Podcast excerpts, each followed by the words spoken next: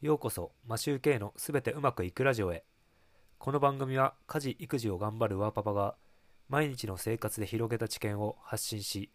聞くだけでポジティブに成長できるというテーマでお送りしています。皆さんいかがお過ごしでしょうか？マシューケイです。今回は外からの熱を遮断する方法というお話をしたいと思います。節電にもつながる情報だと思ったので共有したいと思います。今回は情報収集している時に見つけたものです。多分最近札幌も暑くなり始めたので僕のアンテナが捉えたんだと思います。さて早速情報共有をしたいと思います。記事の抜粋になるのですが YKKAP が実施したシミュレーションによると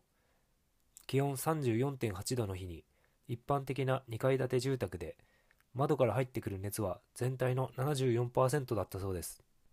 天井や屋根が4%換気が6%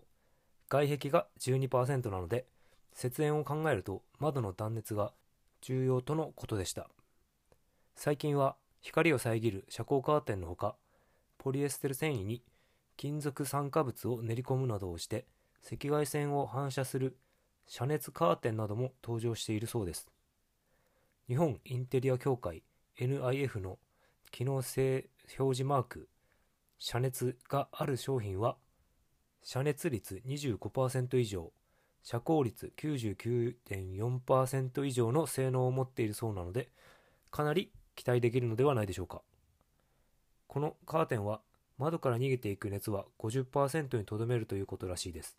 夏は少しでも涼しく冬は少しでも暖かくできるっていうことですね。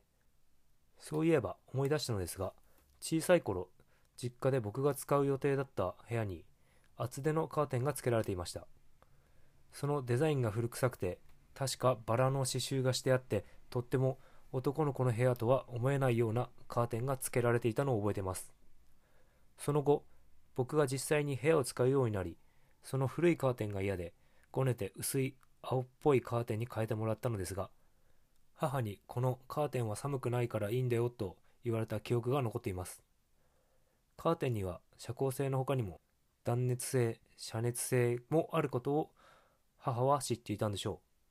う。新しく取り替えたカーテンは遮光性断熱性などは低くカーテンをしていても明るい状態になっていて冬になると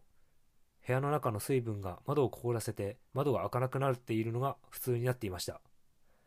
カーテンで部屋の温度って結構変わるもんなんですね。あまり気にしていなかったのですがデータを見せられるとなんだか納得できた気がします。なお、YKKAP の回し物ではないのでご理解ください。